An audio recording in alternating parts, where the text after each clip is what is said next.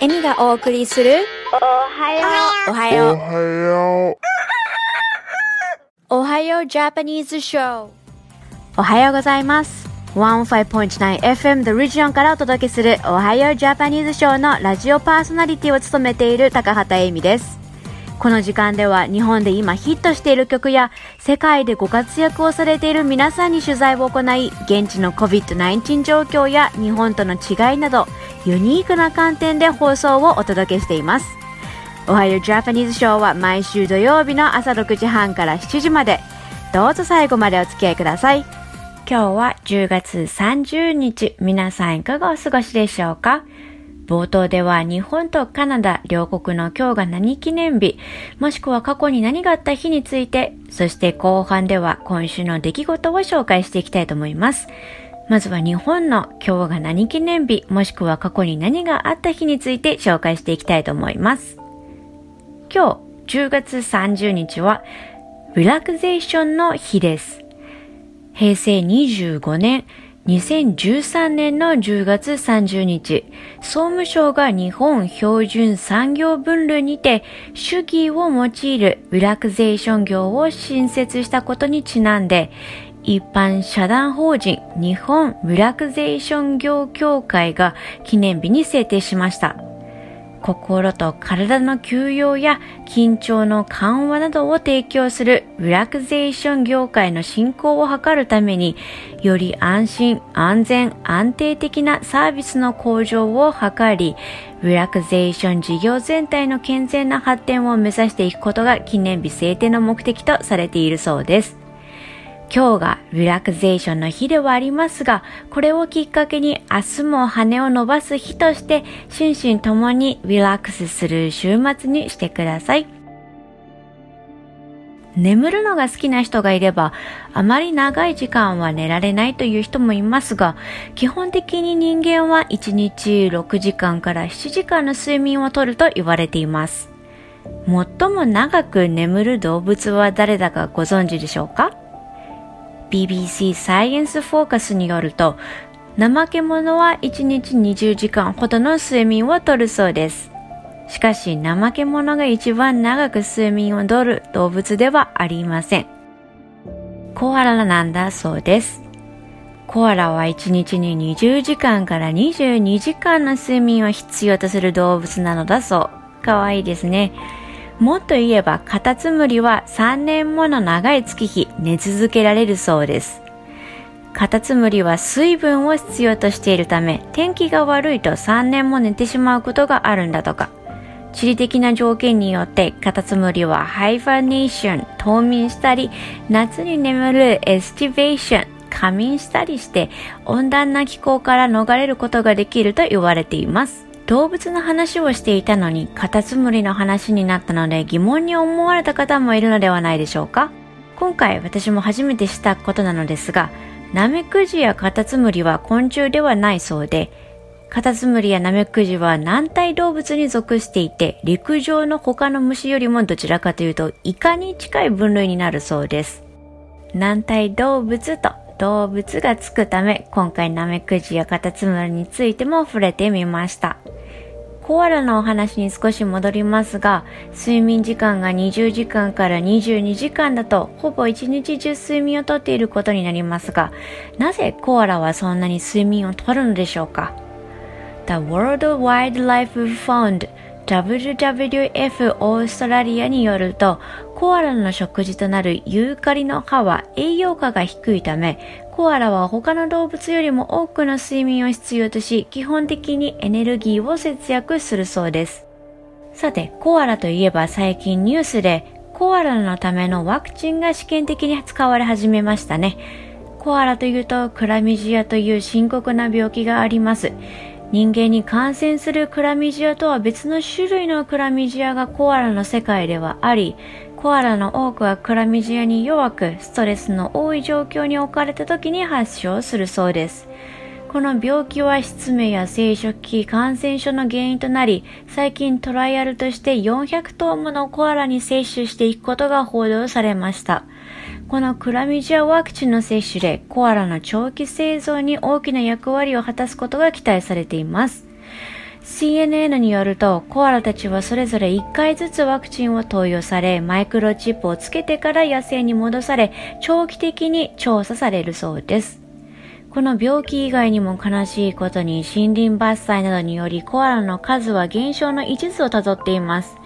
またオーストラリアではこれまでに経験したことないような過滅的な山火事が発生し、多くのコアラたちや他の動物たちの命が奪われました。睡眠をよくとり、心身に負担をかけないよう皆様も健康第一でお過ごしください。カナダの今日は1995年ケベック独立州民投票が行われた日です。ほとんどがフランス語圏のケベック州では政権を握っている州の分離主義政党がケベック州がカナダから分離して独立国を形成することについて2回目の州民投票を実施。それが1995年の今日10月30日に行われ1995 Quebec Referendum と呼ばれる劇的な日となりました。2回目に行われたこの Referendum 投票で問われた内容は主にケベックが主権を持つことに賛成するか否かの質問で470万人、選挙権のあるケベック州民のうち94%もの人が投票した歴史的な日となりました。結果は50.58%の否定派が49.4%の肯定派を僅差で勝利し、ケベック州はカナダ連邦内にとどまることになりました。カナダといえば英語とフランス語というイメージが強いかと思います。それはケベック州の母国語がフランス語で占められていることやケベック州以外でもいくつかの州の学校では義務教育課程でフランス語が取り入れられているため、話せる人もそこそこいるからだと思います。現に首相ジャスティン・トゥルール氏はフランス語、英語と両方の言語を母国語として使っています。しかし全ての人がバイリンガルかというとそういうわけでもなく、約2600万人のカナダ人は英語かフランス語しか話せないと言われています。公用語に対する連邦政府のアプローチは制度的バイリンガル主義という原則に基づいているそうで、カナダの連邦政府に関与もしくは政府の一員になるためにはバイリンガルであることを要求されているそうです。話はそれましたが、カナダに最初に入植したのはフランス人でした。1763年にカナダ東部に占められていたフランス領地は英国の支配下に置かれ、1867年の7月1日、カナダがドミニオン・オブ・カナダ、カナダ一国として建国した際、ケベック州も他のカナダの英語圏の州と一緒に参加し、独立したカナダドミニオンの一部となりました。その後、ケベック州では英語や英米文化が着実に浸透し、多くのフランス系カナダ人は自分たちの言語や独自の文化が失われていくのではないかと危惧するようになりました。その結果、1960年代にはケベック州の独立運動が起こり、1967年には強力な分離主義政党であるケベック党が設立されました。1980年に行われた独立を問う1回目の住民投票は60%対40%の大差で否決されましたが、2回目の1995年に行われた住民投票は、この1980年よりもはるかに僅差で決着がつくこととなりました。カナダの128年の歴史の中で最も深刻で、またカナダの分離が行われるかもしれないという脅威となったリファレンダムでした。投票といえば、明日は第49回衆議院議員総選挙ですね。今回の衆院選で争われる議席数は465。選挙前の各党の勢力は自民党が276、立憲民主党が109、公明党が29で共産党が12、日本維新の会が11、国民民主党が8、そして令和新選組や社民と NHK と裁判していると弁護士法72条違反でがそれぞれ1となります。過半数の233という数字がキーとなりますが、参議院で否決された法案を衆議院で再可決する際や憲法改正発議に必要な3分の2の議席は310となっているそうで、単独で絶対安定多数を確保していた自民党ですが、岸田首相は勝敗ラインを与党で過半数と設定しているそうです。立憲民主党は共産党や国民民主党、令和新選組、また社民党と協力し、全体の7割を超えるおよそ210の選挙区で候補を一本化。これは与党を過半数割れに追い込む戦略のようです。速報は明日の夜から NHK やいくつかのメディアで取り上げられるようです。まずは選挙権がある方は忘れずに投票しに行きましょう。さて、ここからは今週の注目ソングを紹介する時間です。1曲目はあいみょんでハート。2曲目はキングヌーでボーイ。それではお楽しみください。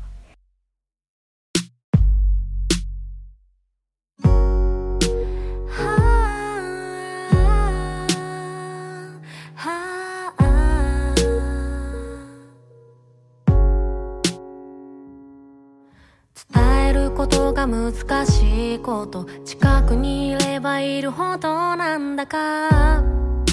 胸が痛い。眠たい夜に眠れないこと。予測できない帰りを待ってる。私がいる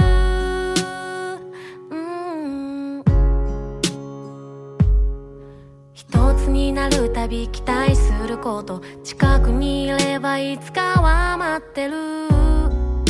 やわい時間。見過ぎた理想と笑われたこと私の隅で小さく高鳴ってる。未来がなくさよならは嫌わがまま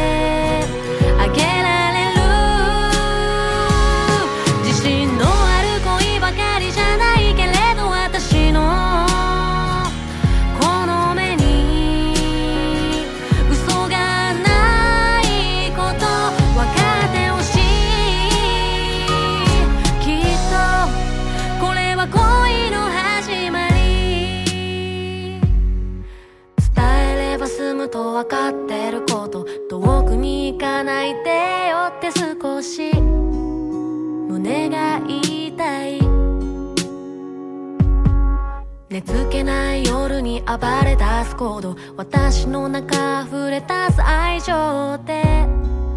締め付けたい。ずっと笑っているの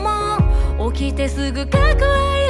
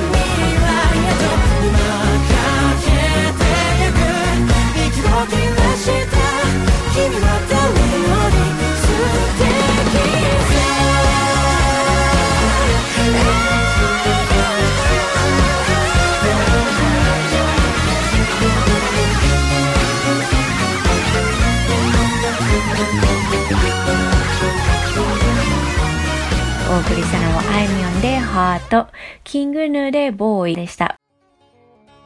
現在、おはようジャパニーズショーでは、ラジオ CM にご興味のある企業様や団体様を募集しています。おはようジャパニーズショーはカナダ・オンタリオ州で制作されている日本語放送で、ウェブサイトよりライブ放送や過去の放送を聞いていただくことができるため、世界中の方々に聞いていただいております。ご興味のある方はこれからお伝えする電話番号までお気軽にご連絡ください。電話番号は416-292-2367です。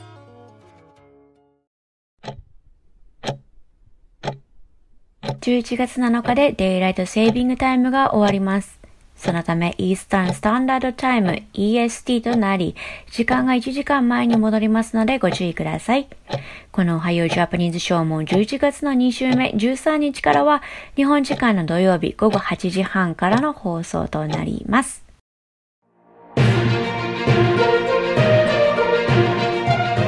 さて、ここからは今週の出来事ニュースをお伝えします。トロントは2回目の予防接種が遅れている約5万人の住民に直接連絡を開始。トロント市は COVID-19 ワクチンの2回目の接種時期を過ぎた約5万人の住民に直接連絡することを近々開始し、部分的に接種した人と完全に接種した人の差を縮めることに注力し始めると CP24 で報道されています。現在 COVID-19 ワクチンを1回しか受けていないトロント市民は12万3000人で、そのうち4万8200人が2回目の接種時期を過ぎていると考えられます。今週火曜日に行われた説明会では、新戦略の一環として部分的にしかワクチンを受けていない人たちに、電話やテキストメッセージで連絡を取り、ワクチン接種に関する障壁を取り除くことに重点を置くそうです。トロント市民の86%以上が COVID-19 ワクチンを少なくとも1回接種しており、そのうち82%以上が2回のワクチンを接種済みだそうです。トロント市は対象とする90%の市民にできるだけ早く2回目のワクチンを接種することを目標としているそうです。Facebook 社名前をメタに。Facebook は社名とロゴを変更することになりました。CEO のマーク・ザッカーバーグ氏が木曜日にメタプラットフォームズもしくは短縮版でメタと名前を変更することを発表しこれは自分自身を取り巻く新しい技術の開発メタバースへの取り組みを反映したものだそうです。ただ SNS での名称は引き続き Facebook、Instagram や WhatsApp、メッセンジャーも同様でそのまま使用されるとのことです。Facebook の企業構造も変わりませんが12月1日より同社の株式は新しいティッカーシンボル MVRS で取引が開始されるとのことです。メタバースではインターネットに生命を吹き込んだようなもので 3D で表現されています。ザッカーバーグ氏はメタバースをスクリーン上で見るだけでなくその中に入ることができる仮想環境と表現。バーチャルリアリティヘッドセットや拡張現実メガネ、スマートフォンアプリなどを使って人々は出会い、働き、遊ぶことができると発表しています。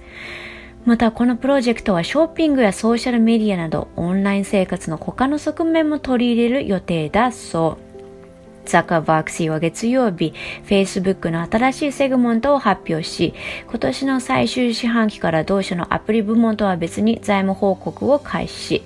この事業体である Reality Labs は今年 Facebook 全体の営業利益を約100億ドル減少させると発表しました。最後は今週末に行われる Z20 サミット in ローマについてです。話題は高騰するエネルギーや経済復興に向けて主に議論される予定となっています。世界流行している COVID-19 が報告されて以来、初の首脳会議に臨む20カ国グループのリーダーたちは、燃料や公共料金の高騰を招くエネルギー不足、新型コロナウイルスについて、そして経済を活性化させ、消費者に商品を届けるサプライチェーンの滞りなど、一連の障害によって妨げられている世界的な回復を求め話し合いが行われます。このサミットでは世界経済の80%を代表するリーダーたちがこれら全ての問題について話し合われると言われています。ただアナリストたちは食品や家具冬に向けての暖房費などあらゆるものの価格上昇に直面している人々の負担をすぐに軽減するためにどれだけの進展が得られるかを疑問視しているようです。今週末に開催される G20 サミットに主要経済国である中国とロシアは直接の参加はしません。特にエネルギー問題での協力関係においては難しい議論となりそうだと AP 通信では報道しています。ここでは G20 のリーダーたちが直面している経済問題をいくつか紹介していきたいと思います。グローバルタックス。多国籍企業がほとんどあるいは全く税金を払わなくてもいい国に利益を隠してしまうことを防ぐために作られたグローバルミニマムコーポレートタックス最低法人税に関する合意が G20 で認められる予定だそうです。130カ国以上で交渉されたこの協定には G20 のすべての政府が署名し、2023年までに承認施行されるという野心的なスケジュールとなっています。米国のジョー・バイデン大統領はグローバルミニマムタックスを導入することで、企業が利益を無税の国や地域に移すことを防止し、また米国が高額の税金を課すことができるようになると、自らの国内政策と結びつけています。多くの多国籍企業が米国に本社を置いているため、米国の採用が鍵となります。今回の G20 ではバイデンの税制、経済政策は議会での交渉に委ねられると言われています。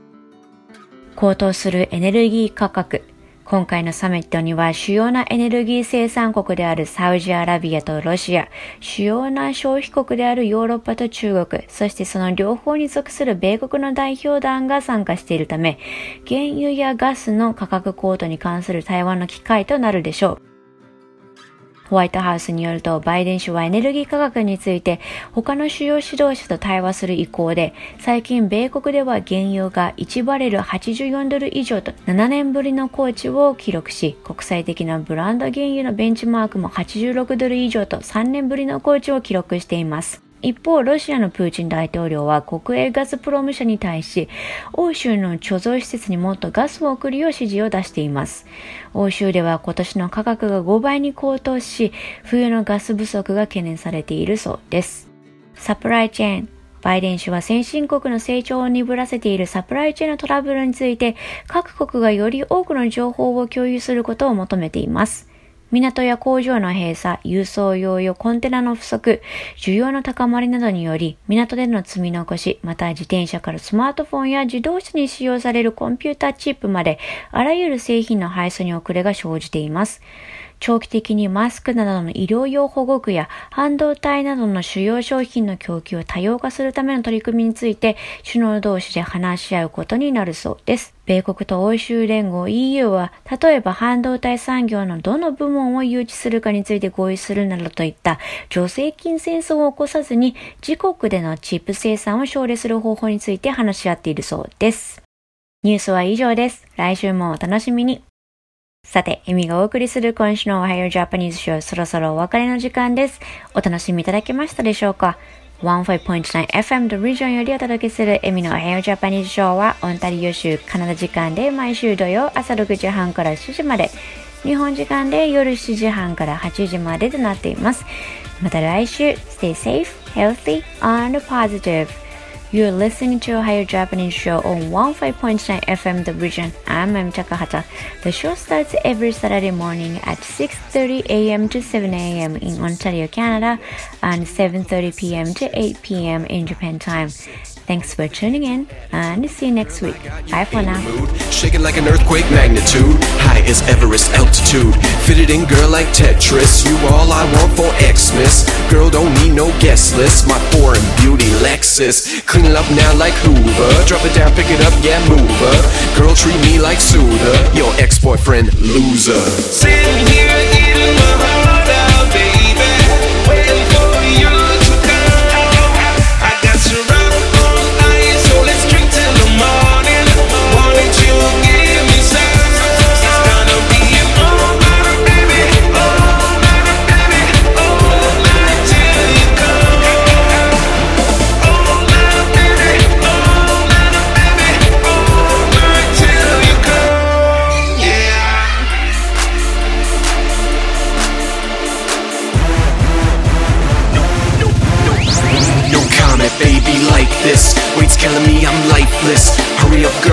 nitrous. MasterCard, she priceless. I'm a favorite flavor, popsicle. We sicker than a hospital. We overcome the obstacle. Anything is possible. Girl, so fly, what you need here's for. Four in the morning, she at my door. Clothes on the floor, go at a hardcore. Some more with that more and more. Place your bets on eBay. Make it clear like Blu-ray. Please turn it up now, DJ. I wanna dance, my lady. Sitting here eating my heart